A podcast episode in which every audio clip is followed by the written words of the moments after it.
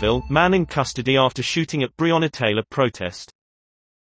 A shooting at a Louisville protest over Breonna Taylor left one man dead and a suspect in hospital.